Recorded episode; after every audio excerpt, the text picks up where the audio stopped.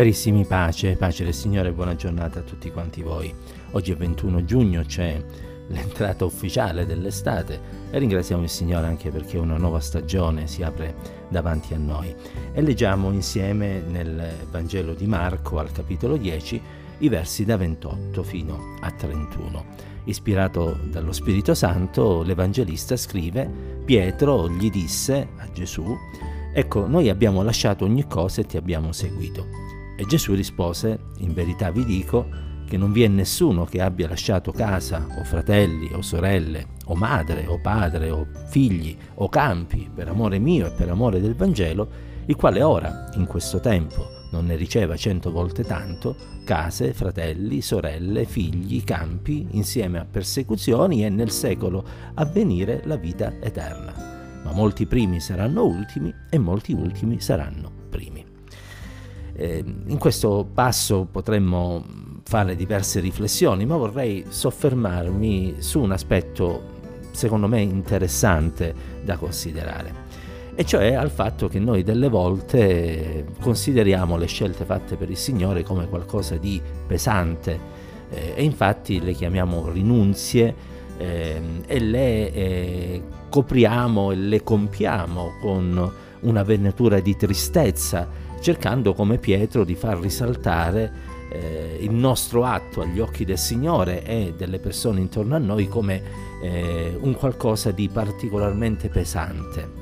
E io credo che tutto questo sia sbagliato. E questo perché in assoluto, ma anche nelle singole eh, individualità, il Signore non è debitore di nessuno, anzi,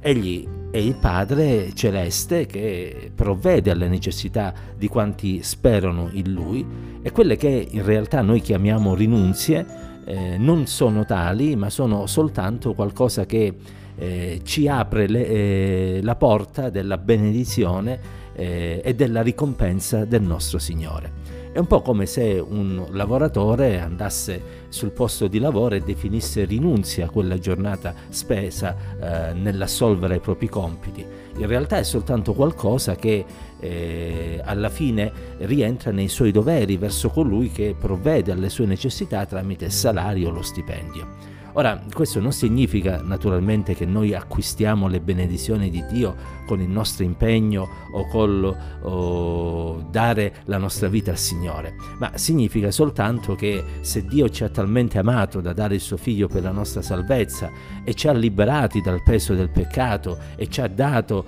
la pace, ci ha dato e ci dà ogni giorno la forza e provvede alle nostre necessità, quale rinunzia è il dover mettere da parte le nostre tendenze carnali e peccaminose e quale rinunzia è il consacrare del tempo a colui che ha dato tutto se stesso per la nostra vita. È un nulla, è come una goccia nel mare e quindi anziché sventolare i quattro venti, quello che facciamo sperando nell'approvazione degli uomini e nell'ammirazione di essi, dovremmo più che altro considerarlo come qualcosa che è naturale ed è dovuta al nostro creatore che nel frattempo, grazie al sacrificio di Cristo e alla nostra accettazione di esso nella nostra vita, è diventato anche il nostro Padre celeste. E allora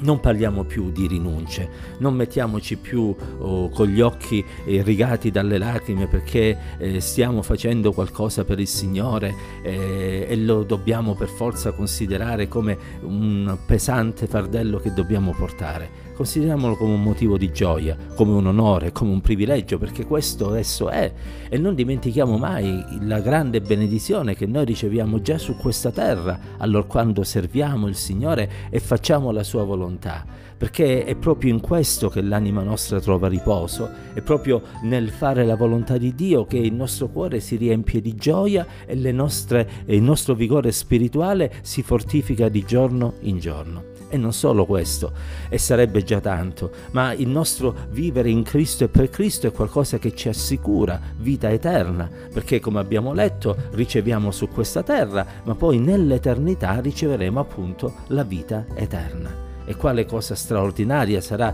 il vivere col Signore e il camminare per le strade d'oro della Gerusalemme celeste. Quale glorioso spettacolo sarà ammirare Dio in tutta la sua bellezza, in tutta la sua gloria. Quale motivo di grande gioia sarà poter essere insieme ai santi di ogni tempo e l'unirci al coro dei cherubini e dei serafini che cantano le lodi del nostro Signore. Oh fratelli e sorelle, non è una rinunzia, non è un fardello pesante, è un motivo di grande gioia perché la nostra momentanea leggera afflizione ci produce un sempre più grande, smisurato peso eterno di gloria. E allora da oggi, cari, vogliamo considerare alla luce di questo verso ogni piccolo sacrificio che possiamo fare per servire il Signore non come un motivo di dolore e di afflizione, ma come un'occasione per ringraziare ancora di più il Signore che ci ha reputati degni di poter fare qualcosa per la sua gloria e per l'edificazione della sua Chiesa. Che Dio ci accompagni ancora oggi dandoci i giusti sentimenti affinché in ogni cosa lo possiamo onorare e lo possiamo servire con la gioia che trabocca nei nostri cuori. La pace del Signore sia con tutti quanti noi.